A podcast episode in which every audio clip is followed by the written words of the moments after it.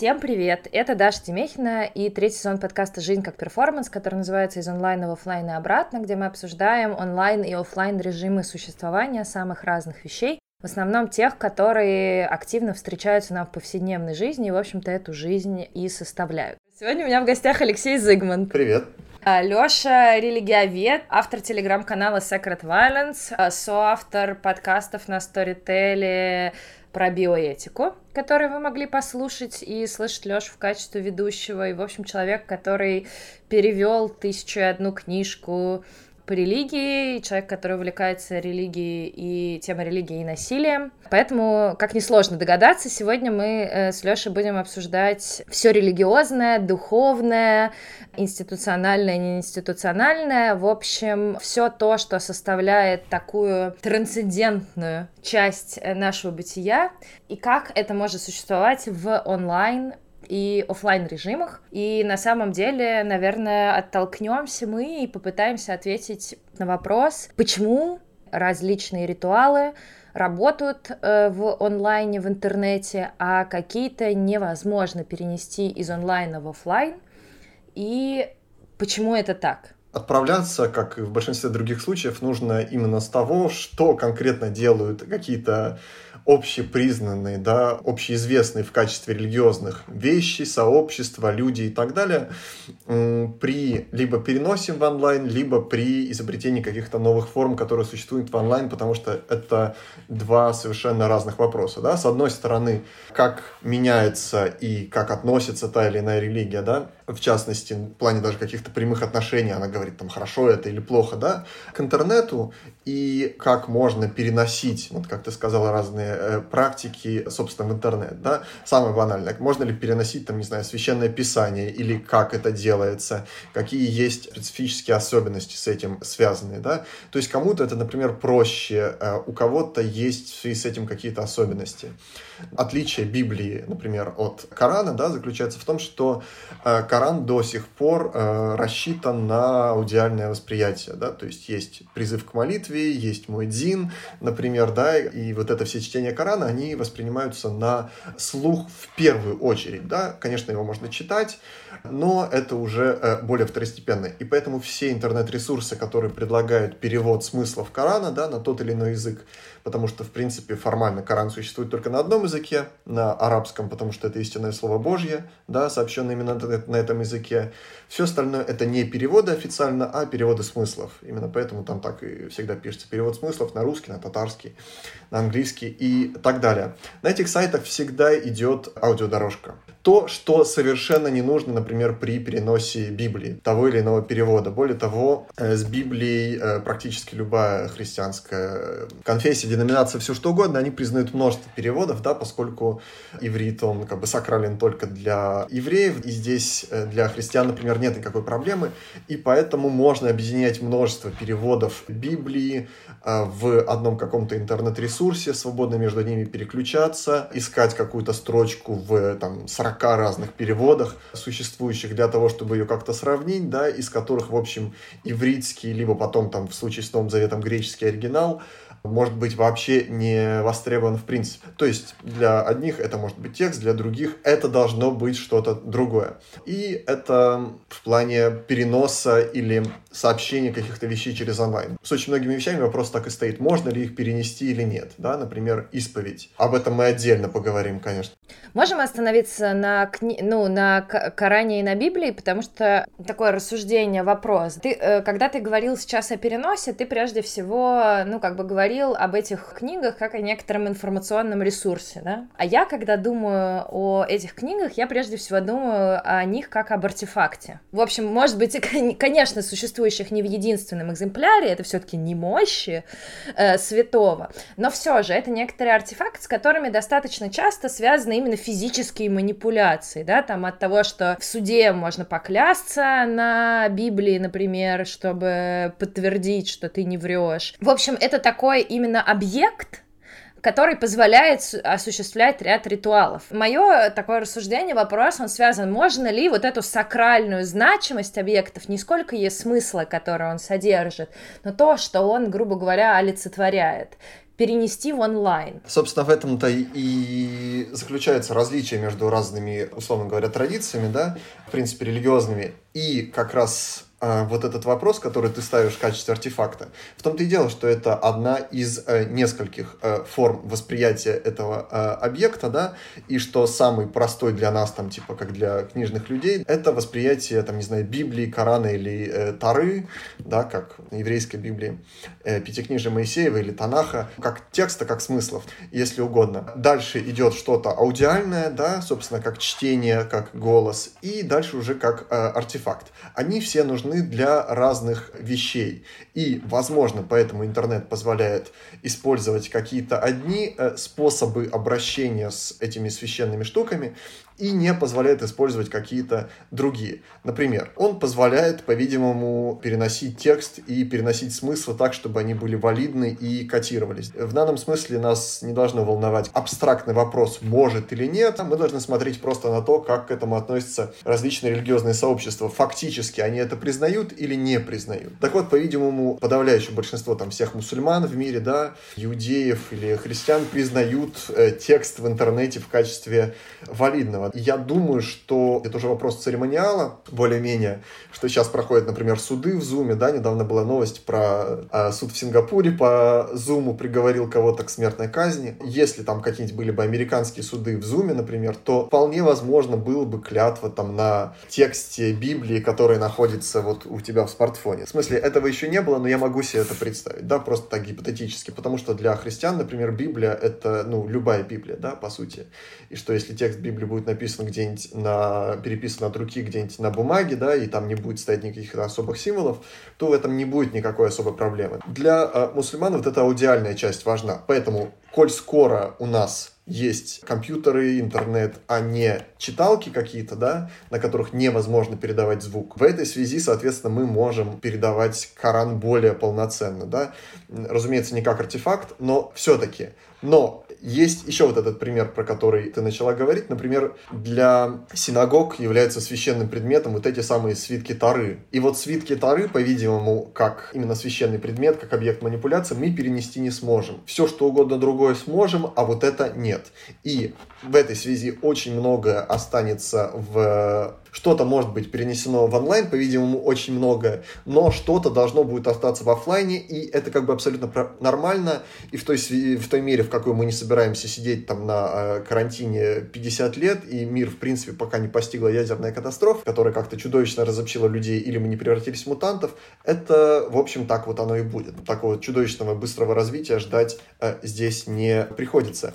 И большинство религиозных э, объединений, они, в общем, абсолютно нормально относятся к тому, что какая-то совокупность практик, она может быть э, перенесена по разным причинам, а какая-то перенесена быть не может. Вот, например, э, христианское причастие перенести в онлайн, видимо, нельзя вообще никак по понятным причинам, ну, просто потому что это, типа, тело и кровь Христова, которые тебе преподаются лично, да, и осветить их может э, должным образом для того, чтобы они, хлеб и вино реально стали телом и кровью Христовой, а бы кто тоже не может, и поэтому эта практика навсегда останется в э, офлайне. И вот сейчас, в разгар, так сказать, короны, или сейчас уже не разгар короны, я запутался, все там священники, условно говоря, да, и в Русской Православной Церкви, и в других православных церквях, и католики и так далее, они все ну, в смысле, они сделали какой-то выбор, и этот выбор был вполне разумным и, возможно, единственно возможным. Вот есть как, какие-то вещи, которые на онлайн не переносятся, причастие, все остальное переносится. Да, остановимся на том, что действительно самое проблематичное для переноса в онлайн э, и то, что не работает, это попытка перенести любой церемониал или те вещи, которые достаточно плотно связаны со своей физической оболочкой. Например, просфирки или вино, да, условно, вот и то, что они олицетворяют, мы никаким другим образом вытащить не из церкви конкретной, не из, э, там, не знаю, рук священника и э, не из этих ритуалов мы не можем. Но давай теперь э, поговорим о э, словесных практиках. Что насчет, э, ты хотела сказать уже, исповеди? Почему исповедь, хотя интуитивно кажется, что исповедь может быть э, перенесена в интернет, хотя сразу возникают вот эти вот опасения относительно того, что в интернете будет недостаточно безопасно, чтобы эта исповедь оставалась действительно некоторым сакральным, интимным диалогом между двумя людьми. Первое. Исповедь, разумеется, это не интимный разговор между двумя людьми, да, и ни одна христианская традиция действительно так не считает. Исповедь в конечном счете это диалог, э, условно говоря, с Богом или коммуникация, скажем так, лучше с Богом, да, хотя в каких-то классических протестантских традициях так называемое зюнден бекентнис, да, то есть исповедание грехов производится перед общиной в первую очередь, и какие-то православные общины, например, могут это тоже э, воспринимать, да, и священник в данном случае это такой религиозный профессионал, который должен, конечно, совершить какой-то обряд, да, но при этом его роль, она техническая. Э, религиозные люди, они, в принципе, очень большие прагматики и очень э, в этом смысле разумные люди, да, они четко понимают, что нужно сделать и какими путями к этому можно прийти. Что касается онлайн-исповеди, здесь большое количество разных попыток предпринималось, разные, разной степени долбоебизма, да, например, э, один из первых сайтов, которые, на которые вы натыкаетесь, я приведу два примера, да, неудачных, скажем, того, как это не э, сработало, потому что это не должно было сработать.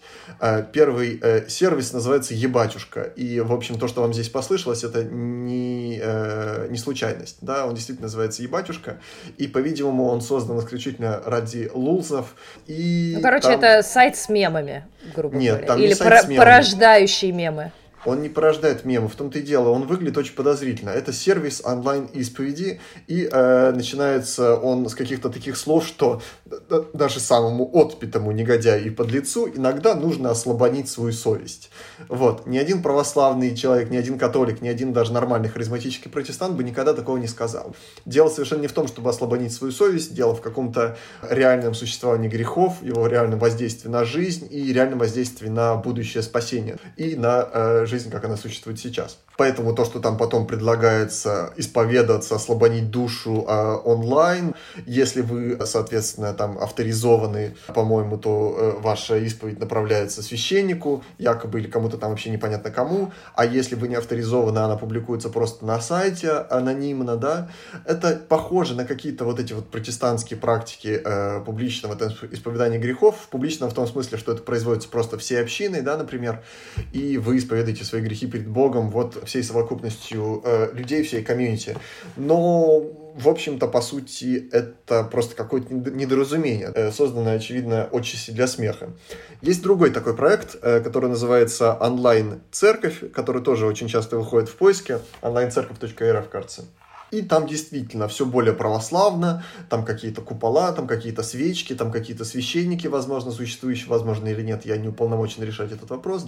Но проблема в том, что это, по-видимому, такой стартап, э, который, опять-таки, создан для э, развода э, лохов, которые, как известно, никогда не переведутся, потому что онлайн-исповедь, там, направляемая авторизованным, авторитетным и так далее легитимным священником, да, она стоит 100 рублей, огромное количество других услуг, типа там молитв, молебнов, поставить свечку и так далее. Все это стоит там, по 59 или поскольку это тоже рублей. С другой стороны, э, такие сервисы даже если они искренне не созданы в качестве лузов или в качестве стартапов, и там действительно предлагается какая-то практика такой онлайн-исповеди, в смысле, что ваши грехи, они публикуются на э, сайте анонимно и все такое прочее, и это якобы действительно работает, в первую очередь, наверное, протестантская практика, она иногда саботируется просто из-за особенностей функционирования интернета, и вот моя любимая история с одним э, онлайн-сервисом заключалась в том, что там просто в какой-то момент вместо реальных грехов начали повально постить цитаты из порно-рассказов. Вот. Это, соответственно, вот такие какие-то неудачные примеры, неудачные по разным, по разным причинам. С одной стороны, сама возможность интернет-исповеди, онлайн-исповеди нас интригует, а с другой стороны, вот эти все вещи, они, в общем-то, не очень удачными получились. С другой стороны, огромное количество э, священников, э, русских православных и не только, как сказать, рапортует, да, представляет эмпирические полевые отчеты о том, что происходит э, в связи с э, чертовой короной, да, как изменились их отношения с прихожанами в то время, как все сидят у себя на карантине. Так вот, большинство говорит, что они таки не используют особенно э, интернет в каком-то вот таком ключе, да, и тем более не используют чаты или сайты. У тех, у кого есть четкий какой-то контакт с прихожанами, либо у верующих, которые привыкли ходить в одну и ту же церковь и, например, могут там хотя бы понаслышке знать какого-то вот одного священника. Здесь не обязательно знать священник, да, это такой религиозный профессионал, который, в принципе, может совершить таинство исповеди. Им э, начали свою исповедь писать э, в текстовой форме. Э, и они говорят, что это абсолютно нормально, просто за неимением времени, конечно, не получается тет-а-тет, но все-таки. А разрешительную молитву они читают по телефону они, соответственно, там указан какой-то телефон, указано имя, да, они им звонят в какое-то э, время, читают эту молитву и все. Вопрос здесь не э, в том, работает ли сакральное пространство, работает ли сакральное время, бу-бу-бу, а в том, возможно ли технически исполнить э, вот эту последовательность действий, да, чтобы конкретный человек, легитимному человеку, э, другому человеку авторизованному, да, условно говоря, передал свои грехи каким-то образом, а тот потом произвел какой-то не очень большой большой обряд. Оказалось, что вполне возможно, но для этого даже не нужны интернет-чаты. То есть интернет-чаты, может быть, это хорошо, но они могут быть для этого и не нужны.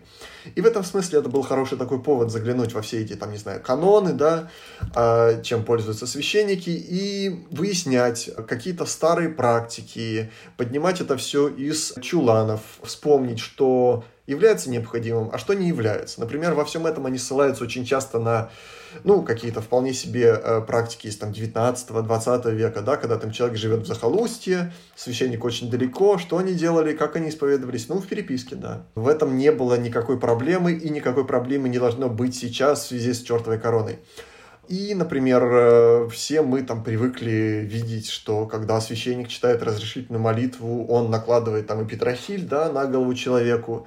Так вот, э, священники, собственно, заглянули во все свои книги, да, и выяснили, что это, в общем, не обязательно, это скорее обычай. А к, собственно, таинству, да, к совершению таинства он отношение, ну, конечно, имеет, но он не является необходимым. То есть разрешительная молитва необходима, а все остальное нет. И не только с э, онлайн-исповедью, но и с другими вещами люди начали вспоминать, переоценивать и конструировать вот абсолютно какие-то такие же вещи. Ну, то есть получается, что если это возможно сделать в переписке, ну, на дистанции, то и, грубо говоря, в, в онлайне это тоже может существовать. Да, конечно, это может существовать. А как ты думаешь, почему, ну, например, русская православная церковь сейчас э, в корону не пошла активно в интернет? Не знаю, через социальные сети, какие-то внутренние группы в них, через чаты, через переписки. Дело в том, что в онлайн можно переносить только ту комьюнити, которая реально существует. Да, в Русской Православной Церкви никакой комьюнити целиком нет. Есть такое относительно презрительное наименование, называется аудиторный культ. Когда есть как бы какой-то поставщик религиозных услуг, ну не знаю, когда продают карты Таро, например, да, или когда приглашают на йога-классы, и люди просто как видят на условно автобусной остановке или в интернете это объявление, думают, о, схожу, я получу какие-то религиозные услуги, идут и их получают. Нормальные религиозные люди, нормальные в смысле в кавычках, да, с иронией, относятся к этому скептически, говорят, вот, нужна глубокая вовлеченность и все такое прочее. Но в большинстве случаев, естественно, и в Русской Православной Церкви, и везде в христианском мире действует абсолютно то же самое правило аудиторных, э, аудиторного получения услуг, каких-то религиозных, поэтому да, э, конечно, гораздо больше проблемой э, стало, например, там как-то поставить свечку, да, или получить исповедь для тех, кого она э, действительно нужна, но это меньшинство. Все-таки это какие-то гораздо более жесткие штуки. С другой стороны, есть какие-то частные узкие сообщества, да, вот, которые называют приходами, и которые некоторые люди довольно сильно идеализируют, которые нашли способ самоорганизовываться, да, ну, то есть вот в этих интервью, которые я там читал и про которые рассказывал со священниками, про то, как они исповедуют в э, период чертовой короны, вот они и рассказывают, как они поступают со своими прихожанами э, в рамках своих приходов. С другой стороны, есть какие-то комьюнити, которые известны под названием модернистов, например, приход Косьмы и Демиана, да, в Шубине, либо Преображенское сообщество э, малых православных братств э, Георгия Кочеткова, которые, в общем, да, они существуют в виде довольно жестких и довольно ограниченных в этом смысле комьюнити. Смысле, можно точно сказать, кто туда принадлежит, кто туда не принадлежит. И они явно не настроены на получение услуг, а настроены на какую-то более глубокую вовлеченность. Так вот, они начали организовываться и намного раньше этого, и у них были какие-то свои чаты, правда, не в WhatsApp, а ВКонтакте, да, в первую очередь, потому что когда они начали организовываться, в случае, в связи с молодежью, например, у них там есть такое подразделение, молодежные круги, там, где они проходят катехизацию, либо просто это такая православная молодежь. Они давно общались в ВКонтакте, и, в общем, у них не было тогда еще с этим никаких проблем. Другое дело, что, ну, какие-то вещи действительно не получается переносить, как то же самое причастие. И после серии там исповедей онлайн священник в маске, в перчатках все равно вынужден э, живьем ехать каким-то людям, например, их причащать, особенно тем, которые, например, больны или не могут подождать. И большой действительно риск существует для священников в том числе, особенно когда они едут к к пожилым людям, или когда сами являются пожилыми людьми, что тоже, в общем, бывает довольно часто. И на подобного рода вещи можно разложить э, гораздо больше таких практик, да, чем просто там исповедь или что-то вот в этом роде. Ну вот, например, еще один такой пример — это жертвоприношение, да, в исламе. То есть, например, на Курбан-Байрам э, необходимо принести в жертву барана, разделать его, э, треть мяса раздать бедным э, и так далее. Но вот это считается э, жертвоприношением. Ну и что вы думаете? Ну, разумеется, есть сервисы онлайн, по крайней мере, один самый известный, который, кажется, располагается в Башкирии, который пред предлагает сделать жертвоприношение онлайн. То есть вы... За вас. А, дистанционно. Да внимание, за вас вы онлайн, дистанционно, выбираете себе там из спектра баранов, которые... Барашка. От, от простых барашков до премиум э, барашков, э, таких черных, очень симпатичных, вот, которые там от 9,5 тысяч рублей, насколько я помню, сейчас на сегодняшний день. За вас его в назначенный день приносят в жертву и потом э, аккуратно разрезают на части. Если нужно, сами раздают треть беднякам, а остаток привозят вам, потому что вы по э, обряду должны э, есть разнообразные мясные блюда. Например, лагман или вот что-то вот в этом роде, да, приготовленный из этого барана. И таким образом, ну, совершенно несложно выяснить, что жертвоприношения могут совершить и за вас, если оно совершается от вашего имени, да, что если вы таки купили барана, то нет никакой проблемы в том, чтобы за вас третьего мяса раздали беднякам, но все-таки, поскольку вы тоже должны вкусить этого барана, здесь, э, там на этом сайте замечательные фотографии в стиле Алиэкспресс, где там такой чувак в оранжевой кепке вам доставляет в этой коробке мясо барашка, которого, собственно, за вас э, разделали. То есть все-таки часть церемониального функционала можно делегировать. Такое, как, не звучит ли это как читерство? Или почему это не читерство? Не, ну почему э, Христос смог пострадать за всех людей? Ну вот потому что можно было делегировать. Вот, ну вот так вот это работает. Вопрос в том, что будет, если какие-то вещи как бы нужно будет делегировать, но это будет невозможно. То есть абсолютно, да. Работает доставка, прекрасно работает доставка, да. Вот могут привезти вам мясо барашка. До этих пор нет вообще никаких проблем. Проблема возникает, например, с тем же самым причастием, гораздо больше. Барашка-то вам привезли, а вот священник, например, к вам приехал, заразился от вас чертовой короной и потом умрет. Это тоже не, не так уж проблема, да священники умирают, люди умирают каждый день. Умирают настоятели всяких э, больших Елоховского собора. Вот недавно настоятель умер, из-за чего уволили Андрея Кураева отовсюду, за то, что он сказал о нем гадость. Но отдельный совершенно вопрос, что есть какие-то вещи, которые приходится переносить, да, с одной стороны, получается перенести только частично, например. С другой стороны, интернет и в качестве какого-то специфического пространства, и в качестве такого огромного расширителя коммуникации, да, то есть такого как громкоговоритель, да, если угодно, энхансера, он может порождать какие-то либо системные эффекты, либо самостоятельные практики, которые до этого э, были, э, в принципе, невозможны. И здесь как бы уже совершенно отдельный вопрос, что нового может возникнуть вот э, в этой связи. И именно здесь возникает очень часто всякого рода виртуальные сообщества. То есть вопрос даже, может быть, должен был поставлен не так, что а как русской православной церкви перенести свое реальное сообщество, которого на самом деле нет в качестве совокупности русской православной церкви в онлайн. А вопрос в том, что в онлайне будет возникать собственное сообщество, да, либо сообщество во множественном числе из вот этих самых людей, которые туда пойдут. Или не только в случае с православной церковью, а в случае с мусульманами, иудеями, буддистами и так далее. И что будет реально меняться в их жизни. Могут возникать какие-то очень даже простые вещи, не связанные никак э, с обрядами, которые сделают жизнь религиозных людей э, веселее, и в этом не будет никакой проблемы. Но, например, в исламских группах ВКонтакте очень распространены какие-то флешмобы, которые реже встречаются в э, православных группах. Недавно, 25 мая, закончился священный месяц Рамадан, а до этого в одном из э, крупных сообществ э, мусульман ВКонтакте был огромный челлендж, серия э, заданий на каждый месяц Рамадана, и даже, может быть, чуть больше, там их было что-то 30 с лишним, 33, по-моему, когда на каждый день там мусульманам, участникам сообщества и участникам их инстаграма тоже давались какие-то особые маленькие задания, да, которые они должны были выполнить на каждый день и потом написать об этом в посте. А в конце Рамадана между ними разыгрывались какие-то призы. Например, там надеть самую чистую одежду и предстать перед Богом как бы во всей красе, потому что это важно. И потом написать об этом пост, как вы чувствуете на самом деле, что это важно. Или, например, физические тренировки очень важны для мусульманина. Давайте мы пройдем по три километра и напишем о том, как мы чувствовали себя после этого. Какие-то такие вещи. То есть это мелочь на самом деле, но через вот такие какие-то челленджи тоже может оформляться какое-то виртуальное виртуальное сообщество, в том числе, да, людей, мусульман, которые не были знакомы друг с другом. И потом, вот как мы говорим очень часто про РПЦ, православие, поскольку для нас это все-таки немножко ближе, по э, разным причинам, но просто эмпирически это так, которые вот эту функцию интернета, объединительную, создание комьюнити, они особо не подчеркивают. В то время как, если вы почитаете интервью с любыми, наверное, мусульманскими деятелями, да, муфтиями, мулами, кем угодно, вот на тему религии интернета, всегда это будет будет э, в числе двух главных тем. С, две самые главные вещи, которые они говорят про ислам и интернет.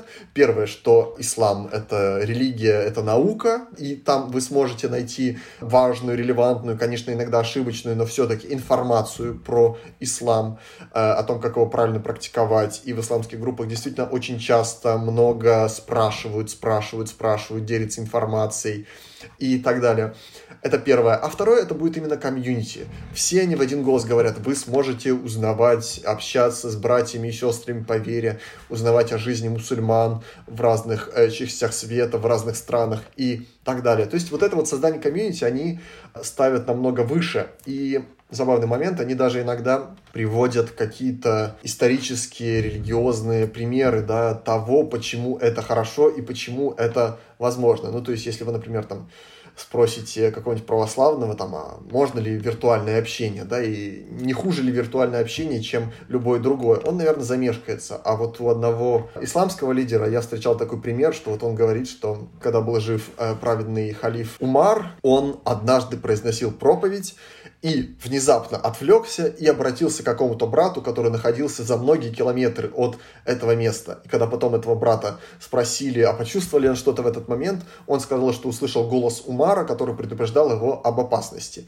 И вот делает вывод этот человек, который давал интервью, что виртуальное общение существовало в исламе, да, еще задолго до этого.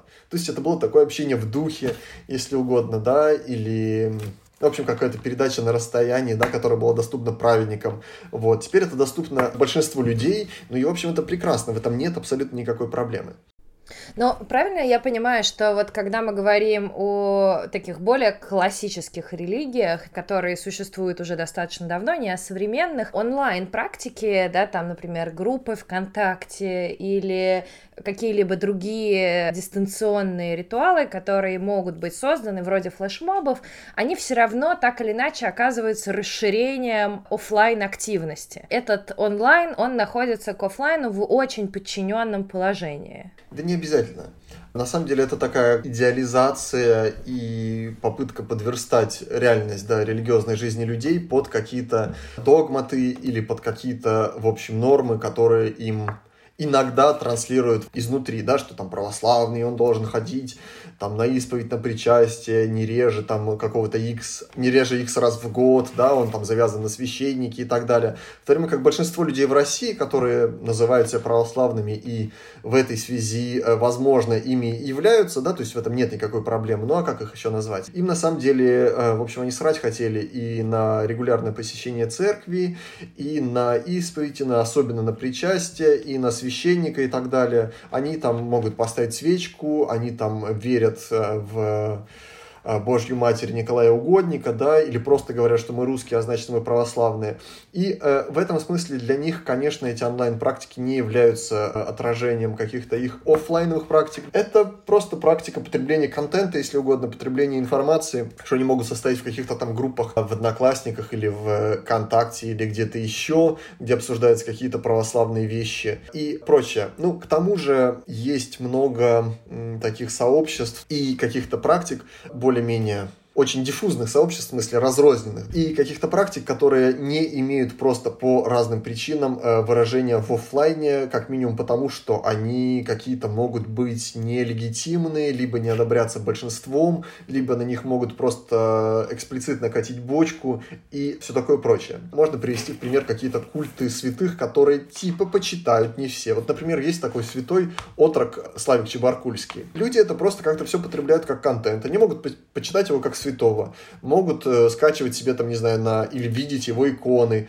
смотреть, что все это, ну, нормально, все это здорово. То есть это опять-таки такое виртуальное расширение в принципе реального, э, в смысле офлайнового, да, феномена, который при этом создает совершенно не пересекающееся с этим реальным альтернативное сообщество, да, то есть, например, там в группе может быть 4000 человек, в то время как к ему на могилу приедут. Но это еще вопрос, можно называть ли этих людей сообществом, потому что выглядят они как как потребители у нас был подкаст э, про активизм, где в том числе мы обсуждали логику комьюнити внутри социальных сетей. И одна из таких основных идей, что на самом деле социальные сети пытаются создать из всех из нас не комьюнити, а потребителей. То есть их задача увеличить время, которое ты проводишь внутри социальной сети, и все время тебе продавать, продавать, продавать этот контент. Неважно, бесплатно или не бесплатно.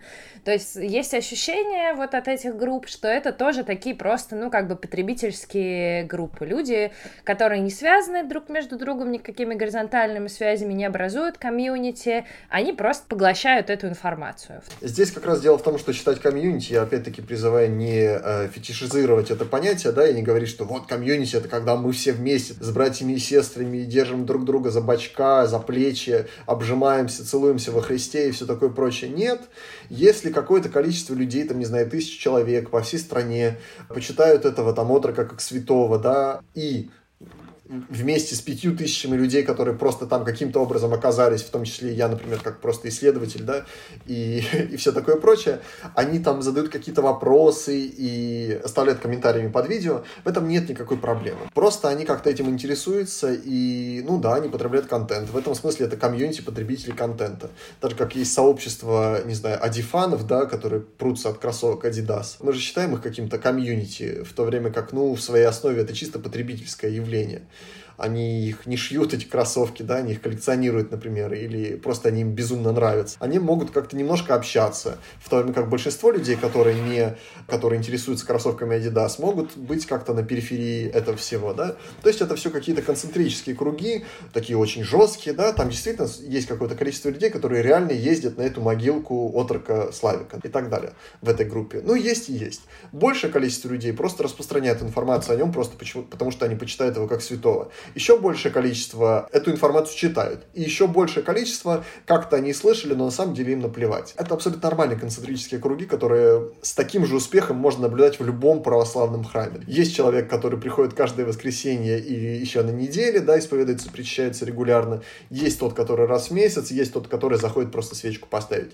А есть тот, который проходит мимо храма, не знаю, с бутылкой пива в руке, когда это еще было разрешено, да, он просто перекрестится и пройдет мимо. Ну, как бы абсолютно нормально, да, это это разные степени вовлеченности, разные степени потребления, и комьюнити в этом смысле фетишизировать нельзя, в том смысле, что даже те люди, которые активно участвуют в этой жизни, они могут быть, ну, плохо знакомы друг с другом, или, может быть, наплевать друг на друга. Ну, они там кивнут друг другу, ну и все. И в этом смысле онлайн, он, ну да, предоставляет новые возможности, новый какой-то расширитель, но не сильно отличается от, по какой-то своей специфике от офлайновых вещей. Давай поговорим о тех вещах, которые достаточно сильно отличаются от офлайна, даже о тех, которые в офлайне достаточно часто просто и не существуют, а именно о самых разных нью-эйджевских, э, ведьмовских, веканских практиках, где очень часто комьюнити или, условно говоря, некоторая платформа для встречи место встречи, оно существует только в онлайне. Мы обсуждали там с тобой пару недель назад э, онлайн Ковен, да, который существует, американский. Только в онлайне, и э, я читала интервью э, с ее э, создательницей, э, которая на тот момент была, по-моему, 18-летней девушкой, но, в общем, как-то ей было совсем немного лет, где она говорила, что она не стремится к выходу в офлайн, что она не видит в этом смысла, что считает, что все инструменты для приобщения к нью-эйджевским практикам, которые она продвигает, в том случае речь шла именно о веканском ковине, э, это может быть все целиком произведено в онлайн онлайне. Я тоже совсем недавно, вот ты рассказывал про паблик, да, и я тоже подумала, что я подписана на какое-то количество, в основном, инстаграм-аккаунтов, и начала думать о том, как они устроены. И я поняла, что большая часть инстаграм-аккаунтов устроена по принципу «я покажу тебе свой путь, по которому я иду». Так как многие нью практики предполагают именно процесс индивидуального обучения, и вообще, на самом деле, вряд ли, достаточно редко требуют тебе кого-то в пару, у кого-то поучиться, нету никакой иерархии, э, у тебя нету никаких условно старших, у тебя нету младших, за которыми нужно приглядывать, да, людей на разных ступеньках. Это вот процесс вовлечения в это супер единоличный. И я поняла, что большая часть этих блогов устроена, с одной стороны, я покажу тебе, как я иду по этому пути, а с другой стороны, это, ну, такой набор практик, которые тебе предлагаются к выполнению для того, чтобы ты обратился, пустил к себе в эту, э, это в жизнь. То есть они на самом деле все носят практически обучающую функцию, обучающую на своем примере. То есть там половину информации о личности человека, который ведет, о его личном бренде, и половину информацию какого-то количества советов, какого-то количества практик. Большая часть этих практик предполагает, ну, то, что ты их дома можешь делать, тебе, в общем-то, ходить никуда не надо. И тогда просто интернет становится таким, ну, типа, священным писанием, местом, куда ты можешь загуглить все, что угодно на эту тему, Э, найти любой обряд, который тебе нужен, и начать практиковать эти ритуалы и магию, что позволит тебе там, не знаю, считать себя ведьмой, например, или придать себе некоторый другой статус веканкой, служительницей природы, э, неоязычницей. Ну, то есть эти религии не требуют никакого, как будто бы более сложного ритуала, ритуала, который предполагает существование больше, чем одного человека, как будто бы. То есть все настолько индивидуально, что прямо-таки становится как-то не по себе от разнообразия и количества вариаций, которые могут быть внутри этого корпуса созданы, но при этом, э, что достаточно любопытно, э, что все эти сайты или аккаунты все же выполняют некоторую функцию площадки для общения. То есть есть чаты, есть некоторые наборы, я не знаю, комнат, э, каких-то мест, где ты можешь переписываться, но в большинстве своем, насколько я понимаю, эти э, места нужны для того, чтобы делиться опытом. Не очень понятно, как можно делиться опытом в процессе, который э, супер индивидуален и рассчитан только на тебя, но тем не менее. Как тебе кажется, эти нью-эйджевские практики в онлайне образуют все-таки какое-то комьюнити или это э, иллюзия комьюнити, которая создается? Нет, пожалуйста, конечно, образуют. Э, в смысле, в этом нет никакой проблемы в том, что люди, которые любят или интересуются какой-то одной темой или одной вещью или одним видом товаров, просто знакомятся в интернете и э, начинают друг с другом общаться, да. Э, так же, как люди могут знакомиться, не знаю, в паблике, посвященном э, гитарам Джексон, или, в общем, каким-то особым э, конфетам, или, как, например, ВКонтакте те же самые популярные практики, там, не знаю, кто любил в 7 лет лопать э, оберточную бумагу, вот эти вот пупырышки, да, и так далее. Они там тоже иногда на, начинают общаться, и иногда это общение э, продолжается в офлайне, да. В случае с э, New Age я, конечно, небольшой специалист, но, насколько я понимаю, просто, в принципе, New Age устроен так, что вот тот самый глагол, который ты искала для обозначения вливания в эти самые нью практики, он э, выражается как «попробовала и понравилось». Тебя убеждают попробовать, и, возможно, тебе понравится, и ты дальше по этому самому пути пойдешь. Да? То есть, с одной стороны, мы имеем всякого рода такие товарные, да, если угодно, или промоутерские, или аудиторно-товарные, какие угодно отношения, да, когда там, не знаю, кто-нибудь ведет там э, Инстаграм по картам Таро, да, и продает какие-то волшебные камушки, браслеты, амулеты, делится собственным опытом, да, и ищет таким образом клиентов, да, которые, в общем, у нее составляют любители Таро или какое-то, наоборот, э, более общее, общее сообщество, которое во все это склонно так или иначе верить, либо которому это почему-либо э, интересно, да, и в этом смысле какие-то вот эти самые веканские обряды, да, они не отличаются от э, онлайн-сообществ любителей гитары или тех, кто учится играть на гитаре, по моему представлению, да, поскольку вам просто, ну да, действительно, как ты сказал, предоставляется какой-то инструментарий для того, чтобы вы могли заниматься этим дома. Одни совершенствуют свой скилл игры на гитаре, да, а другие в общем, не знаю, вызывают духов или проводят какие-то обряды и все такое прочее. Ну, это связано, кроме того, конкретно твой пример, с каким-то просто социальным бытованием э, Вики, в принципе, да, и тем, что ее э, воспринимают не слишком серьезно, и что действительно виканец, типичный виканец, это виканка, и не просто виканка, а бунтующий подросток, который занимается обрядами и проводит э, какие-то вот эти все штуки у себя в ванной для того, чтобы показать свою индивидуальность, независимость и, возможно, чуть-чуть насорить родителям, которые исповедуют исповедуют немножко другую, более консервативную какую-то версию убеждений. Ты знаешь, да? я недавно читала текст, как раз посвященный Вике, и писали, что в последние пять лет, что во-первых, у Вики всегда был политический потенциал, и Вика очень часто оказывается связана с политическими движениями, с политической эмансипацией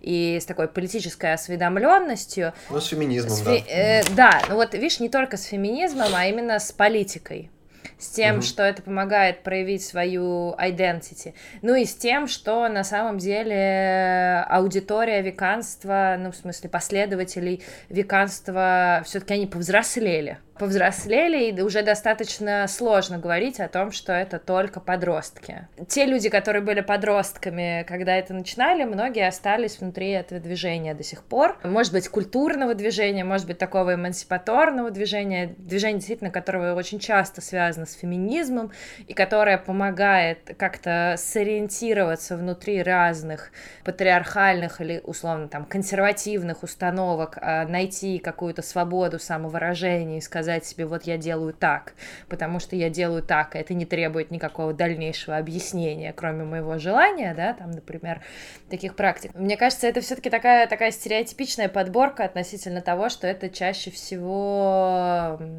были именно подростки, но я тоже не являюсь социологом, особенно не являюсь социологом, который исследует это в американской культуре, в российской культуре я не видела, честно говоря, ни одного исследования, посвященного веканству.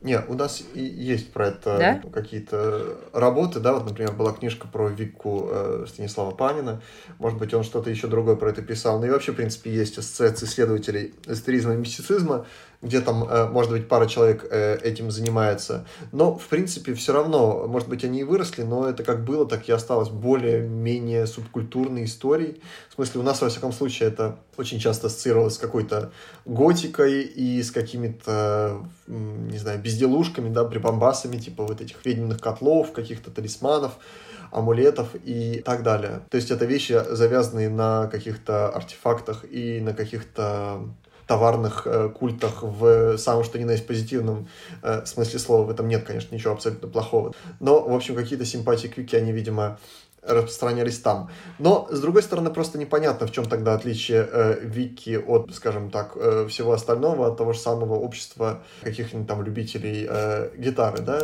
Лично мне это до сих пор не э, очень понятно, что они там могут верить кто-то в великую богиню, а кто-то в Джимми Хендрикса, да, который, как известно, бог.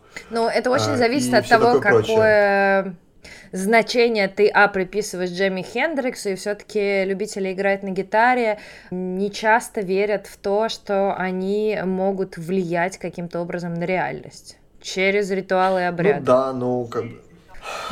А, ты имеешь в виду относительно комьюнити, да, что сложно понять, в чем разница? А, относительно комьюнити сложно понять, да. Но, в принципе, просто вот эта вещь с влиянием на реальность, она, мне кажется, тоже очень сильно, как бы сказать, переоценена. В том смысле, что вы влияете на реальность, когда готовите себе фасолевый суп, с одной стороны, а с другой стороны, возможно, влияете на реальность, когда голосуете на выборах. Когда вы объединяете это готовку фасолевого супа и голосование на выборах, вы, как бы сказать, влияете на реальность примерно таким же образом, сомнительным в случае голосования, как если бы вы проводили дома э, какие-то ритуалы то есть, на самом деле, любые люди могут влиять на реальность, да, и они просто пытаются делать это одними способами, которые как бы являются более материалистическими, а другие это делают менее материалистическими способами, да, и одни, например, презирают других, а другие презирают первых, я уверен, абсолютно э, не в меньшей степени, как э, тупой, вообще скудоумный истеблишмент поколения мамаш и, в общем, э, тех людей, которые жгли ведьм и все такое ну, прочее. ты знаешь, вот мне кажется, что на самом деле можно найти еще одно различие, оно связано с тем, что э, Age онлайн-комьюнити во многом заточены на вербовку э, людей внутрь этих комьюнити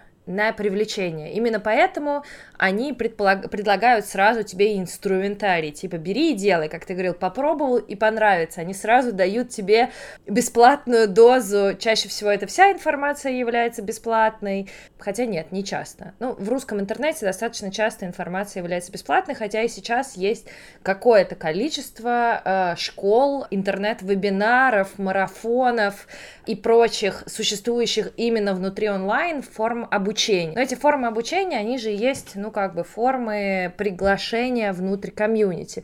Все-таки люди, которые любят играть на гитаре, не нацелены, наверное, на то, чтобы привлечь как можно больше людей, которые любят играть на гитаре. Или завлечь, полюбить тебя э, играть на гитаре. Ну, допустим, да, но в принципе бесплатность э, этих вещей всего лишь свидетельство об их успешности. Вот есть такой показатель, как бы сказать, общественного гуманизма и правительства, да, когда на улицах есть туалеты. Ну, это шутка.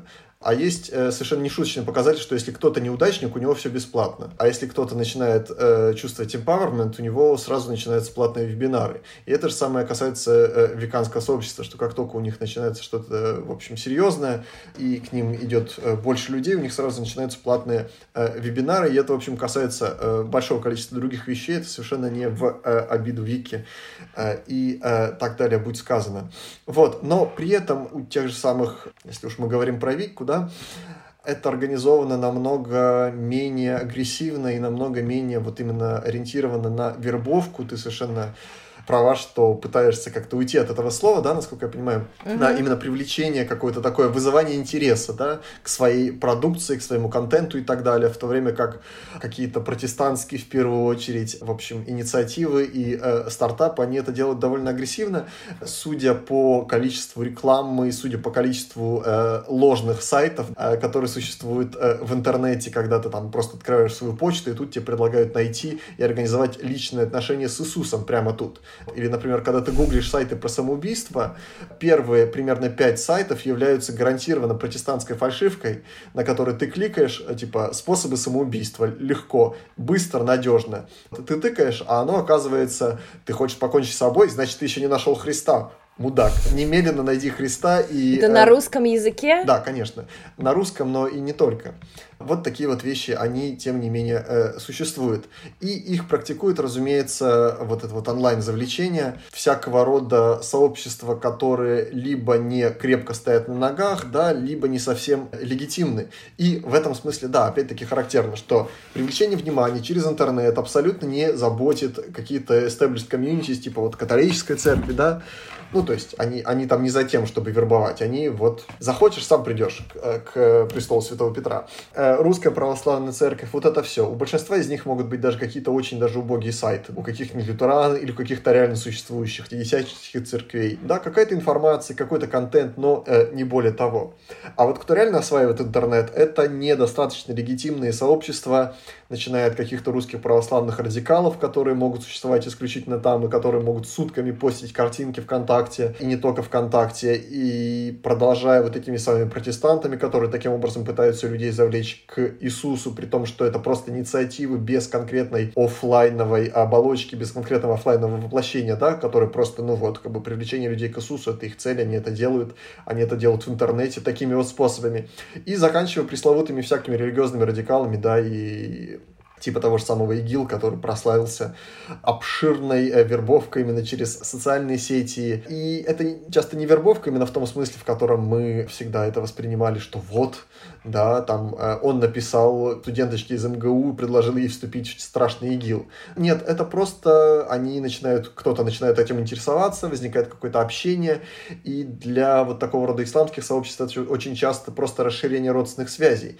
Ведь, например, с Хамасом это была очень типичная история, да, в Палестине, в Израиле, что они находили исполнителей для каких-то миссий живых бомб, да, ну, то есть террористов-смертников, в очень короткие сроки среди собственных родственников. Например, они где-нибудь там сошлись у тети Глаши на юбилей там двоюродного дедушки и так далее. Он встретил кузена, предложил ему подорваться, кузен согласился, через, два, через две недели у вас э, в, на перекрестке Тель-Авива огромный взрыв, там не знаю сколько-то убитых. И для мусульман в этом смысле, да, но для исламских радикалов особенно, интернет это такое максимальное сильное расширение вот этого самого комьюнити, которое распространяется по принципу родственных связей именно. Они выстраивают все больше и больше отношений между собой и э, между другими людьми, которые, в общем, не вызывают вот эту самую спонтанную или тем более насильственную радикализацию. Да? Это просто выстраивание связи, которое приводит к определенному какому-то результату. Ну и да, действительно, у них там и в Телеграме были какие-то закрытые чаты, да, и э, несколько радио, несколько журналов, и вообще, в принципе, вся вот эта вот активность, про которую мы столько слышали, им-то вот как раз на руку это очень сильно сыграло. Вот этой самой диффузной, э, рассинхронизированной, такой растянутой во времени и пространстве сообществу человек без четких границ и без часто, да, не всегда, разумеется, без четкого какого-то офлайнового воплощения. Ну, то есть они удачно воспользовались платформами и тем, как они устроены. Да, но в смысле с этим и связана сама специфика э, ИГИЛа в конечном счете. И, э, в общем-то, это была огромная проблема в какой-то прекрасный момент для всех антитеррористических проектов и для борьбы с терроризмом в целом, да, что э, терроризм очень быстро стал сетевым сообществом и распространяется по э, сетям, да, то есть старый терроризм думали, что можем просто найти их гнездо и уничтожить. И э, в этом смысле то, что вот разбили ИГИЛ как халифат, да, который существовал там на территории Сирии, Ирака и прочее, это только полдела, а вот как сетевое сообщество, как э, сообщество в интернете, как виртуальное комьюнити, и с ним так и не покончили. И с этим же была, например, проблема с какими-то американскими террористами, которые убивали врачей, которые делали аборты и взрывали абортарии что у них это все существует по э, сетевому принципу. Конечно, есть какие-то живые люди, которые это воплощают, да, и какие-то реальные сходки, но по большому счету для того, чтобы общаться или что-то такое планировать, им э, не нужно было как-то встречаться лично, или не всегда нужно было встречаться лично, просто потому что были какие-то другие способы распространять информацию или договариваться и так далее, начиная там с печати, потом пейджеры, господи, телефоны, интернет потом появился и так далее. Серьезные проблемы, но по-настоящему серьезной проблемой это стало с Аль-Каидой. А с э, ИГИЛом это стало уже какой-то полной катастрофой, да, которая, в общем, до сих пор не разрешена. Ну и это, в общем, очень характерный вывод, который надо просто вот четко вот зафиксировать, что традиционные, легитимные, установившиеся и так далее, да, легальные, законные сообщества, они получают от интернета намного меньше выгоды и намного меньше пользы, и намного меньше в него лезут, чем радикалы, маргиналы, всякого рода, не знаю, террористы и так далее. То есть тут буквально даже те, кто считает, что царь Иван Грозный Э, святой, и, возможно, скоро явится в образе Архангела Михаила и уничтожит всех жидов на земле Святой Руси, им намного проще в конечном счете организовываться в интернете теперь уже, чем в реальности, просто потому что их разгоняют. Леш, спасибо тебе большое. Я думаю, что здесь есть большое поле о чем подумать, и мы так э, только подобрались к каким-то вещам и набросали, но, надеюсь, э, нашим слушателям будет интересно так же, как э, было мне. Спасибо. И это вторая часть подкаста про религию «Сакральное духовное». В гостях Михаил Добровольский, культуролог. Привет. Миша, ты послушал первым наш подкаст? Да, точно надо, надо сразу передать привет и Леше, конечно. Да, я послушал первым ваш подкаст. То, что говорит Алексей, очень интересно и приводит достаточно большое количество такого полевого материала, что называется. Есть одна проблема, как мне кажется, ну, ну а что бы я здесь еще делал, естественно, целый час в студии. Очень хорошо, что вы мне ее оставили э, на сладкое. Когда мы а, наблюдаем взаимоотношения традиционных институтов и институтов новых, мы всегда должны понимать, насколько это новое вообще корреспондирует с этим старым. Что оно для старого? Потому что та же самая религия, для кого секретом не будет, что даже православие в Европе сильно отличается от православия в России. Тем более в Африке или еще где- где-либо. А уж тем более какие-нибудь даже традиционные, уж не говоря про новые протестантские конфессии, деноминации. И здесь отличие, на мой взгляд, главное вот в чем. Онлайн как среда, несмотря на то, что он появился, если, если говорить так о о времени. Он появился в 90-е годы, в принципе, во всем мире одновременно, и в России тоже. Э, Россия в этот момент уже перестала быть Советским Союзом, да, Россия вроде как стала э, такой новой капиталистической страной, пускай переходного типа.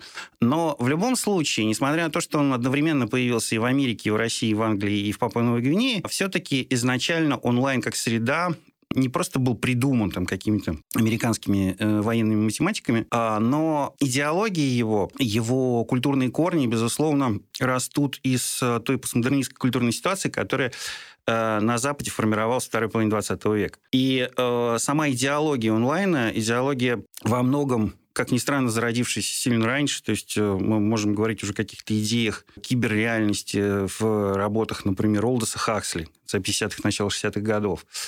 Или вспомнить книжку «Программирование и перепрограммирование человеческого биокомпьютера» Джона Лили, которая вышла в 1972 году, задолго до появления интернета, лет за 20 фактически. Не знаю, такую коллаборацию Well, да, там, WE 2L, как некую среду интеллектуальную, культурную, бизнес-среду впоследствии, а, которая породила очень интересную субкультуру. И все это выросло из э, западного мировидения, из модерного и постмодерного мировидения, которое находится немножко в другом измерении, немножко в параллельной реальности по отношению ко многим традиционным религиям. Есть, например, Запад и западная политическая философия, западная социальная теория и западное мироощущение себя как такового. Это история нового времени, и это история того времени, когда Запад стал, Запад стал становиться модерным Западом с ним стала происходить уникальная трансформация для всего мира, которая, собственно, вот и сделала все то, что мы наблюдаем, и демократию, и современный капитализм, и так далее. Это некая интеллектуальная среда, с одной стороны, а с другой стороны, это некий способ рефлексии Запада о самом себе и представление о том, как должно выглядеть идеальное общество, идеальное государство. В то же время на Западе есть политика, которая, ну, в основном чисто внешне, если на нее смотреть, она не соответствует вот всем этим прекрасным идеальным представлениям, которые изложены, начиная с Локка, а то и Гоббса, да, и человек, который находится вне западной культуры, он видит две вещи. Он видит, с одной стороны, все эти корпус писаний, которые часто он изучает в университете, которое для него является неким абстрактным знанием. А он не думает о том, что это знание было порождено определенной культурой. А в то же время он видит политику, он видит о том, что там также врут и воруют, берут взятки. А он не замечает ничего того, что соответствует э, этому мифу, этому идеалу. Но он видит все то, что не соответствует. И со стороны, наблюдая за этим гэпом, он говорит, ага, во-первых, вы все врете, как, как пишут в соцсетях. А во-вторых, а что на них смотреть, что их слушать? Да, это некий инструмент, видим, скорее всего, думает, вот он, это инструмент завоевания власти, завоевания других и так далее. И вот в таком виде мы будем его воспринимать. Собственно, вот в основном российский образованный класс, он так вот Запад и видит, по большому счету, через призму вот этого всего гэпа, да, который он не замечает, не, не понимает, не осознает. А если мы говорим о религии, то религия, которая появилась в обществе продолжает существовать в обществе, в котором э, появился интернет, и не только интернет, там появился феминизм, ЛГБТ-движение, еще бог знает, что такое, он, вот эта религиозная традиция, для, для нее интернет часто все равно является неким вызовом, но все-таки это некая реальность органичная, не просто соприсутствующая в одном времени ему, а это реальность, с которой может спорить именно как чем-то своим. Для российского православия или для какого-нибудь там, я не знаю, индонезийского ислама, это все-таки нечто, чем надо жить. Э, религия, которая коммуницирует с онлайном, она очень часто коммуницирует с ним как с неким вот таким вот... Вот есть некий гизмо, да, как англичане говорят, вот эта штука, которую можно как-то приспособить. Черт знает, как ее приспособить. Дайте так попробуем приспособить, дайте так попробуем. Может, выкинем ее к чертовой матери.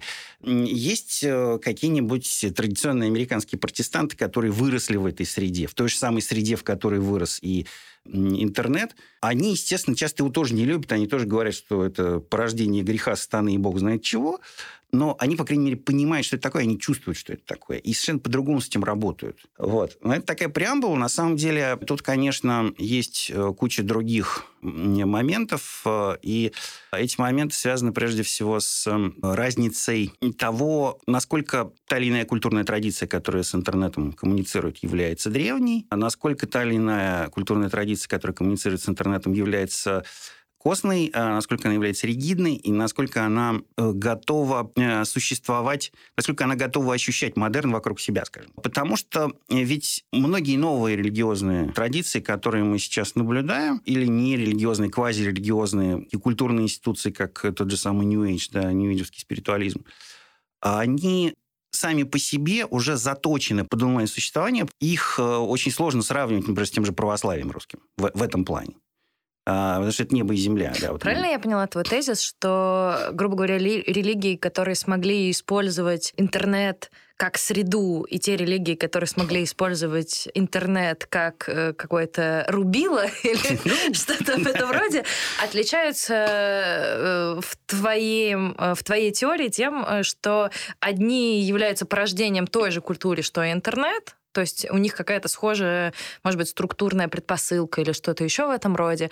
А другие просто не имели в поле своего возникновения интернет, но э, внутри них нет как будто бы потенциала к адаптации. Скажем так, и, и да, и нет. Да? То есть потенциал к адаптации есть всегда, потому что не бывает культурных традиций, которые э, не способны к адаптации. И если мы будем брать, например, религию, то какие бы костными не были религиозные традиции, очень часто они влияют, э, меняются под влиянием обстоятельств, совершенно радикально меняются. Но классический пример – это Татарстан, регион, в котором многие столетия российское правительство проводило политику насильственной русификации и христианизации. Политика не имела успеха. Татары успешно, э, к счастью, сопротивлялись всему этому. Но оно породило очень интересный феномен, потому что в татарских деревнях в силу невозможности поставить имамом мужчину, имамами становились женщины. Для традиционного ислама это безумие. Но вот жизнь заставила. Стали. Другой пример – это Африка, Африка южнее Сахары, когда местные, я вот не помню, к сожалению, это, это были, по-моему, все-таки местные православные, у которых была очень серьезная проблема, заключающаяся в том, что ну, ну нету в Африке южнее Сахары ни хлеба, ни вина – Просто физически нету, не растет там ни виноград, ни пшеница в силу климатических э, свойств региона. И тогда было принято решение, я не помню, к сожалению, какие продукты их заменили, но э, с такой догматической, традиционной точки зрения тоже ересь, да, ну, тело и кровь Христова, да, это, это хлеб и вино. Однако же прекрасно люди живут с другими символами. А еще один пример э, очень хороший мне приводили по поводу европейских и американских мусульман, которые очень часто всю свою активность социальную, культурную, часто экономическую переносили на воскресенье как день отдыха. Для исламской традиции это тоже очень странно. То есть они, конечно же, проводили э, молитвы э, в, в пятницу, да, но собирались и коммуницировали в воскресенье, потому что здесь так принято. Миш, ну ты знаешь, а... вот, когда я говорю об интернете, я все-таки имею в виду, могу уточниться, очень конкретная э, необходимость адаптации к очень конкретному условию, а именно к отсутствию физического пространства, которое а... было бы социальным для да. этой религии, да? Да, это очень важно, потому что, естественно, тем более для таких традиций, как э, православие и католицизм, спасение, оно, в общем-то, идет через церковь, э, оно не индивидуально. И куда деваться церкви, в онлайн-режиме, действительно является вопросом. Я, собственно, к этому и подводил, что на самом деле, видимо, не существует каких-то неразрешаемых проблем, и эти проблемы э, так или иначе связаны с, э, конечно же, с готовностью той или иной конфессии эти проблемы решать, что очень важно, не уходить куда-то вглубь. Но ведь, когда вот вы с Алексеем тоже говорили на эту тему, он приводил очень много примеров э, каких-то небольших, небольших шажков, небольших э, попыток использовать онлайн, но при этом общее восприятие, оно не меняется, насколько я понимаю.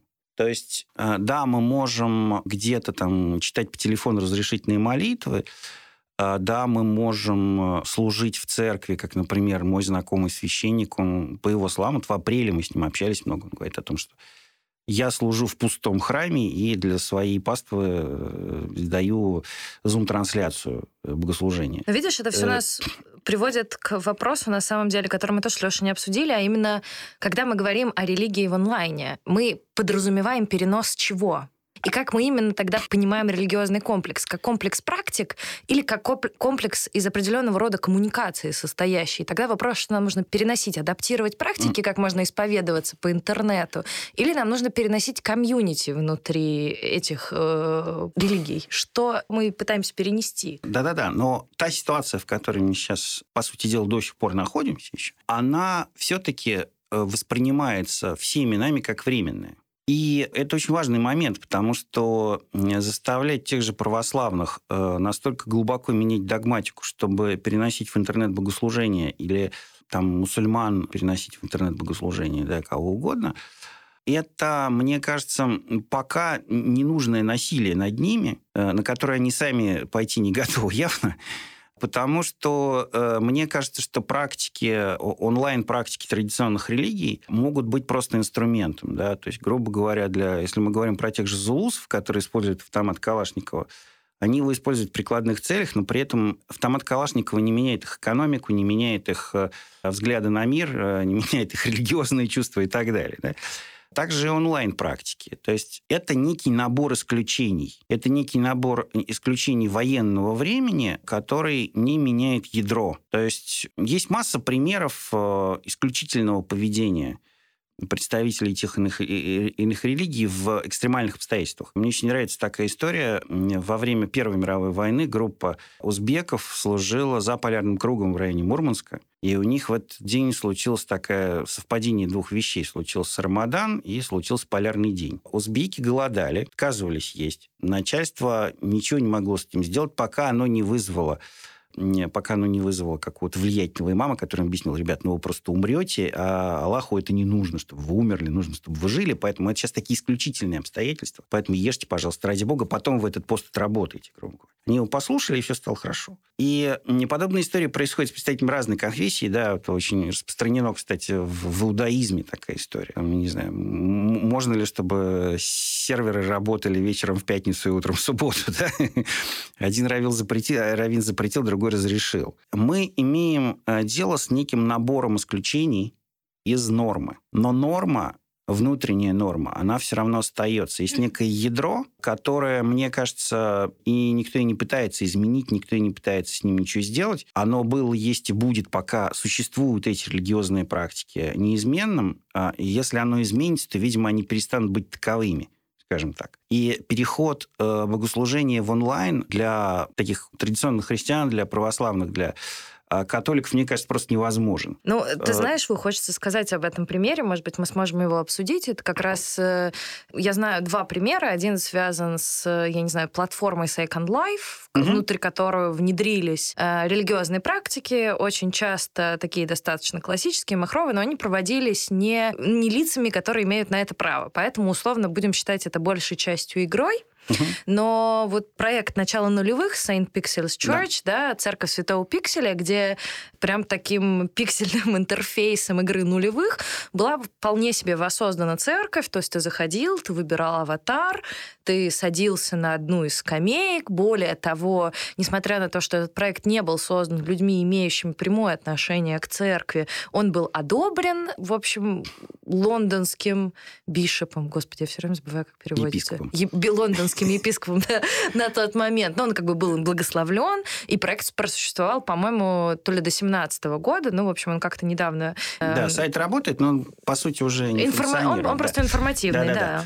Э, вот что ты думаешь про этот пример, про такой достаточно радикальный пример, э, э, который, в рамках которого люди попытались перенести прямо пространство церкви и весь ритуал, включая некоторую его социальную часть того, что ты мог сесть, попереписываться в чатике с людьми. Ну, в общем, все эти микрокоммуникации были сохранены. Их функционал имелся и в пространстве онлайн-церкви. Да, безусловно, такие примеры есть. Там другой пример, например, с тем же онлайн-ковином, ссылку на который мне даже присылала. Есть более экзотические вещи, не связанные с онлайном. Например, э, моя любимая церковь Джона Калтрейна, которая появилась в Сан-Франциско в начале 70-х годов. И мистическим образом попала под домофор, по-моему, Африканской православной церкви. Но это некие эксперименты, которые, на мой взгляд, происходят из чего? Традиционные конфессии, к которым можно отнести, в общем, и англикан, часто не знают, как работать с новыми инструментами, которые они наблюдают. Да, они наблюдают, что они наблюдают уход э, паствы. Очень часто это уход в New Age, часто это уход просто в, в, в голый атеизм, неважно, как это выглядит. И они пытаются осваивать новые материалы, думая, что внешне внешние инструменты сами по себе способны привлечь публику. И вот Алексей тоже приводил пример вот с этим Е-батюшкой. Проект, с одной стороны, да, это с одной стороны шутка, с другой стороны ведь нет я уверен, что очень многие люди, которые это видят, воспринимают все это всерьез. Попытка каким-то образом приладиться к изменившимся обстоятельствам, работать с паствой, которая вдруг в какой-то определенный момент перестала быть христианами в массе своей, просто потому что современная реальность, особенно реальность Западной Европы, она абсолютно атеистична. Если мы возьмем обычного человека из обычной жизни, для него поход в церковь, ну, я не знаю, многие люди, я думаю, в церкви даже не были никогда в жизни. И, и даже для а, такой формальной православной России, в которой church going составляет там 8-10%, ну, это практически уровень Западной Европы. Да, мы все называем себя православными, например, 60 или 70 процентов датчан называют себя лютеранами. При этом они говорят, что они атеисты своей. Э, вот. И в этих условиях традиционные церкви ну, пытаются действовать разными путями. И в том числе такими, перенося пропаганду в онлайн, пытаясь использовать онлайн-инструменты для рекрутирования новых, новых старых прихожан. Но мне кажется, что эти инструменты не работают, либо служат такими примерами немножко курьезными. Да. Все-таки традиционные религии и онлайн, как, как мне кажется, не очень сочетаются. Но при этом, при всем, э, существует и э, немножко другая традиция. И эта традиция которая стала зарождаться в западном мире во второй половине 20 века, которая стала предусматривать немножко другой вид религиозности, немножко другой вид вообще восприятие духовного, восприятие сакрального. И эта традиция вот зафиксирована уже в 60-е годы, там, и не только Бергером э, и Лукманом, а потом самим Лукманом в «Невидимой религии», который стал говорить о том, что религия уходит из публичного пространства в пространство частной жизни. А современный человек все больше воспринимает религию как э, некое персональное личное дело, свой собственный выбор, с которым часто не особо хочет делиться ни с кем. И для современных даже православных эта фраза «Бог в душе», она просто вот разлита в воздухе. Да? То есть я в церковь не хожу, у меня Бог в душе. И он точно таким же образом, этот Бог в душе, оказывается и для адептов очень многих традиционных ориентальных или даже авраамических религий, которые являются нетрадиционными для того ареала, в котором люди живут. Ну, есть такой чудесный Э, датский исследователь Олаф Хаммер, который написал очень интересную статью о том, что из себя представляет современный суфизм на Западе. Традиционный суфизм распространяется через э, общение. Предполагается такая связь, особенно на Кавказе, да, есть такая система мюридизма, да, когда есть мюрит и мюршит. Мюршит как учитель, мюрит как ученик. Что такое современный э, суфизм западный? Все вероучение находится либо в книгах, либо в интернете. Требуется ли какая-то традиция? Нет, не требуется. Вся традиция находится у тебя в душе, в книжках, либо в интернете. Как вы относитесь к женщинам? Очень хорошо относимся. Женщины могут быть учителями, и вообще мы феминист. И потом мы разбираем пример иудаизма, конкретно Каббалы. То есть той части иудаизма, которая стала безумно популярной на Западе. Современная западная Каббала – это абсолютно тот же самый западный суфизм. И, опять-таки, учение мы берем э, из самих себя, из книг, либо из интернета.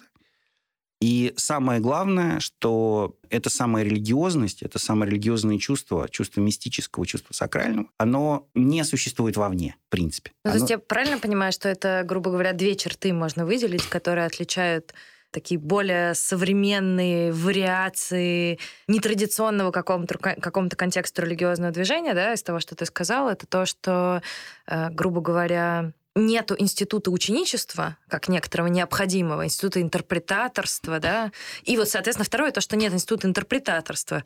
У тебя есть некоторый твой личный способ дойти до истины. А, безусловно, но а, оно не обязательно его нет совсем, да, когда его нет совсем, это все-таки немножечко крайности. Все-таки мир, как правило, не настолько плоский, он более сложный, более объемный, да, но тенденции к этому, безусловно, есть. А можно, пока мы отсюда Да-да-да. не ушли, я задам тебе вопрос. А ты не связываешь вот этот вот растущий индивидуализм, да, там поиск индивидуального пути, необходимость рассчитывать на себя, э, с некоторой попыткой вернуть контроль каждому человеку? над той ситуацией, которой, в которой он находится. В целом, да, так и есть. То есть э, мир как царство индивидов, да, как вот э, Бауман написал книжку «Общество индивидов». Да, то есть если раньше общество состояло из каких-то больших, малых социальных групп, там, не знаю, тюрьма, армия, завод, и ты часть этих групп, то счастье ты сам по себе. Э, экономическая, социальная, культурная ситуация такова, что каждый сам по себе, каждый представляет собой такую атомарную единицу, он выбежен, вынужден в мире вот бежать куда-то этот марафон за всеми остальными. И в значительной степени современный спиритуализм, современный New Age, он на этом построен, на развитии индивидуальности, и социальная как бы, этика New Age, она очень сильно построена на уважении прав индивидов, не групп, да, то есть вот если сравнивать, например, там, какими-нибудь марксистами, для марксистов это права класса, права угнетенного класса. Есть права угнетенной личности. Но не получается, что вот это стремление вернуть себе контроль или возможность возврата власти как будто бы и делает э, эти течения более органичные внутри интернета?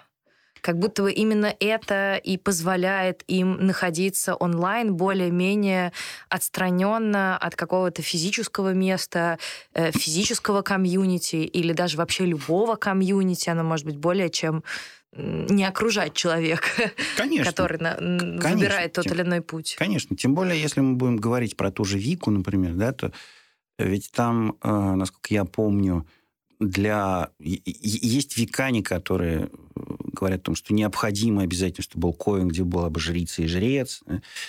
Есть э, эм, феминистская вика, где, в общем, жреца и не нужно, жрица достаточно. Есть люди, которые говорят, что ну, если здесь как бы никто не собрался, так ладно, собирайте себе в интернете, какая вам разница. И вот этот вот подход, какая вам разница, потому что соблюдаете, э, собираетесь вы сами. Вы собираетесь не ради какого-то общего дела, вы собираетесь ради самих себя. И, по сути дела, онлайн здесь, некая мысль, которой я наконец добрался, он выступает не, не в качестве источника сакрального, хотя его пытались так воспринимать изначально онлайн-среду, киберсреду, когда он только появлялся еще интернета не было там 80-е годы, например. А, но по большому счету это сфера коммуникации. А, сфера коммуникации с личности – это сфера обмена мнениями, обмена идеями, но никак не обмена некой Э, некой сакральной энергии. Э, потому что современные традиции, прежде всего тот же New Age, они лишены того сакрального пространства, которое присутствует в, в обычных традиционных религиях, даже современных новых религиозных движений. А потому что сакральным является самость, сакральным является внутренний мир человека – и онлайн здесь является необходимой формой обмена информацией. Ребята, я тут такую штуку узнал, да, вот, вот можно на моем сайте прочитать. Либо некое техническое знание, без которого ты не можешь, например, в случае с Викой там правильно богине молиться или в случае с там, не знаю, медитацией правильно это делать. Ну, а как же, например, такие э, все-таки экспертные системы, которые существуют внутри нового спиритуализма, типа Таро или определенных э, форм хилинга, где фигура самого человека, который совершает этот акт. Кстати, я знаю, что и хилинг, и таро, ну, им никак не мешает интернет. И очень часто на сайте э, людей, которые оказывают такого рода услуги, это написано, да, и более того, есть определенное объяснение, почему по фотографии или по видеосвязи работает точно так же, как и при личной встрече. Но я ведь думаю, там ведь все равно есть какая-то концепция энергии. Почему интернет не является является препятствием к некоторому обмену. Вот эта история, она, она тоже объемная, да, то есть а в большинстве случаев все-таки э, люди работают э, face-to-face, в большинстве случаев все-таки требуется личное общение, и это некие радикальные, скорее, проявления, и, как правило, они не очень одобряются и большинством представителей вот этого комьюнити, и э, большинством потенциальных потребителей. Это все-таки вещи экспериментальные, и мне кажется, они пока еще не развились до такой степени. То, что касается, особенно то, что касается холистической медицины чаще всего требует непосредственного контакта, и э, эта ситуация часто нерешаемая. Потому что, например, ну, как можно работать онлайн там, в телесно-ориентированной терапии? Там, или... Нет, в случаях, где ты необходимо взаимодействуешь с телом, да, это действительно mm. никак не вынесешь. Но если ты работаешь не с телами, а с определенной энергетикой, то, в принципе, такие услуги онлайн предоставляются. И я прислала тебе, мне кажется, ссылку на парня, который лечит по интернету американский какой-то а, такой да, но сложно, я... не знаю, как его назвать. Да-да-да. Я думаю, что чаще всего подобные виды терапии, я знаю, что таким образом по скайпу, например, работают э, люди, которые занимаются терапией в рамках э, саентологии свободной зоны. При, в принципе, саентологические практики можно рассматривать как разновидность психотерапии, и саентология свободной зоны, которая выходит за пределы церкви саентологии, люди действительно свободны, они просто используют синтологические техники, синтологические наработки для психотерапевтических практик. И я знаю случаи, когда это делается вполне успешно. И очень часто такая терапия проводится по скайпу, по другим способам видеосвязи. Насчет обмена энергиями не знаю, но я думаю, что здесь решение лежит в другой сфере. Дело в том, что человек, который предоставляет подобные услуги онлайн, он, как правило, не предполагает, что он является источником этой энергии. Потому что, как мы знаем, главным источником э, всего, что есть, являешься ты сам либо э, это некая абстрактно понимаемая вселенная, божество, там как угодно, это вселенский разум космический, общаясь с которым напрямую, ты способен получить то, что тебе необходимо. Человек, который учит тебя, как правильно приобрести тот или иной духовный опыт, он просто делится с тобой тех, техникой, наработкой. Если это возможно делать онлайн, то почему бы и нет? Чудо, которое очень часто нью среда воспринимается как среда некого такого антирационалистического чуда. А на самом деле это не так. Когда мы говорим о рациональных стратегиях, здесь еще очень важно понимать, что рациональность поведения интернет-пользователя, который выбирает то или иную, там, не знаю, религиозную традицию, якобы существующую в интернете, какую-то духовную практику, не знаю, обращается к каким-то целителям. Он, находясь в интернете, каждый раз совершает некий акт рационального выбора, да, потому что когда мы говорим о том, что человек приходит в, скажем так, не всегда совершает, но гораздо чаще совершает, чем обычный человек, который приходит в аптеку и говорит, и говорит дайте мне что-нибудь от головы. То есть э, это человек, который выбирает, который думает над этим выбором. Иногда он это делает квалифицированно, э, в силу личностных особенностей, не знаю, там, уровня образования, просто характера, еще чего-то, бог знает чего. Иногда это делает более спонтанно, иногда делает почти так же, как и человек в магазине, но вариаций здесь гораздо больше, как правило, да, просто потому что у него есть гораздо больше времени подумать, и просто потому что он выбирает, в принципе, эту среду, эту площадку, уже приходя здесь с неким намерением выбрать осознанно что-то. Ну, как он считает. Ведь если мы, опять-таки, возвращаясь к традиционным религиям и нетрадиционным религиям, которые представлены в интернете, то как мы будем просто даже переносить сакральное в, в онлайн, да, вот в каком виде, потому что... Ну, это к вопросу, что мы считаем сакральным. Э, что требует переноса, да? Что, да, да, как да, бы, да. вот, как это пощупать?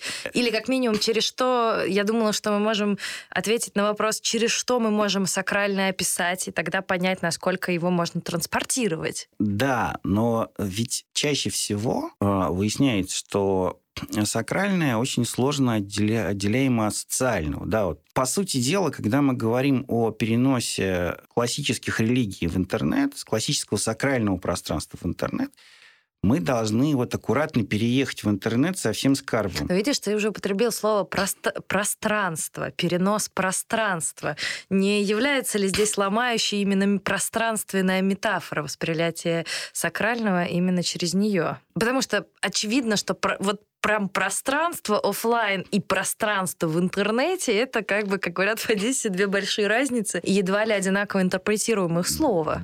Безусловно. Я, собственно, к этому все это и веду, да. Это некий тип существования, который очень сильно отличается на уровне идеологическом даже, очень сильно отличается от офлайн существования. Вот этот вот переезд, то есть он мне представляется очень не, не очень реалистичным, скажем так. Но на уровне инструментов, да, конечно. Инструменты э, использовали, используются, я думаю, будут использоваться все, все шире и шире, особенно на Западе.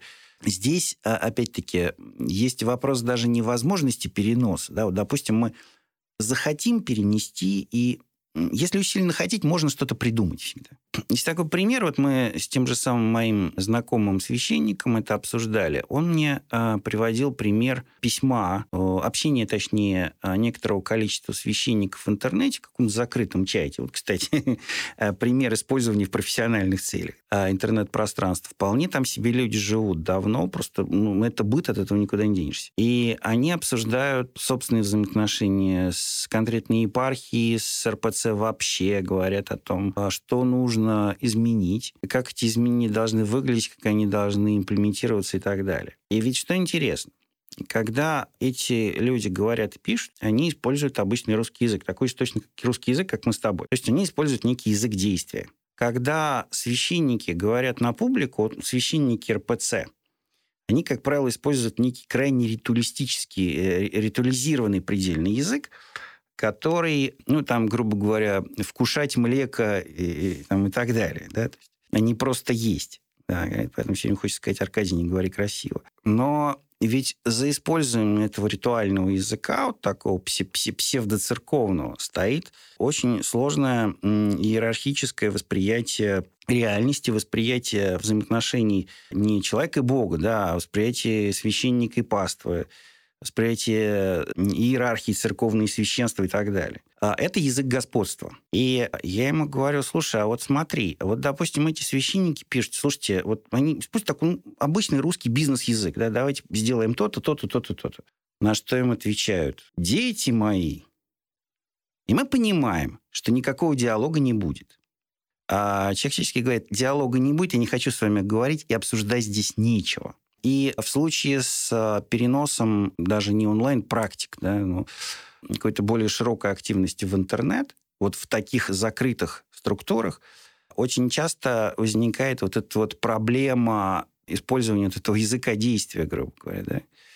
То есть э, и в этом очень большая разница как раз-таки христианства на Западе и христианства в России. Традиционного христианства и, и христианства, которое пытается вписаться в пространство э, современным, современной модерной реальности культурной. И поэтому я не думаю, что мы увидим какие-то попытки со стороны там, той же РПЦ или со стороны классической мусульманской иерархии, например, э, более активному восприятию интернета, проникновению в интернет именно в этом качестве. Потому что именно на, на уровне базовых культурных установлений а, есть вот эта вот э, граница, которую люди не хотят и не могут пройти. Возможно, возможно, здесь проблема просто в, в том, в чьих руках в данный момент находятся эти институции в монастыре.